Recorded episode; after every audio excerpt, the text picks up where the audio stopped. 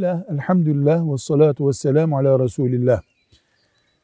Uyku için yatağa girildiğinde günlük kıyafetleri çıkarıp özel bir kıyafet giymek, pijama olur, atlet olur neyse, dini bir sorumluluk alanında mıdır? Hayır. Bunun dini bir boyutu yoktur. Pantolon, gömlek, şalvar, cübbesiyle de yatabilir insan. Ceketiyle de yatabilir ama bu makul değil şüphesiz. Burada sağlık açısından dikkat edilir, örfe dikkat edilir, kişinin zevkine dikkat edilir. Şu kadar ki müstehcen denecek şekilde çıplak yatmak Müslüman hayası ve edebi açısından olumlu kabul edilmez. Velhamdülillahi Rabbil Alemin.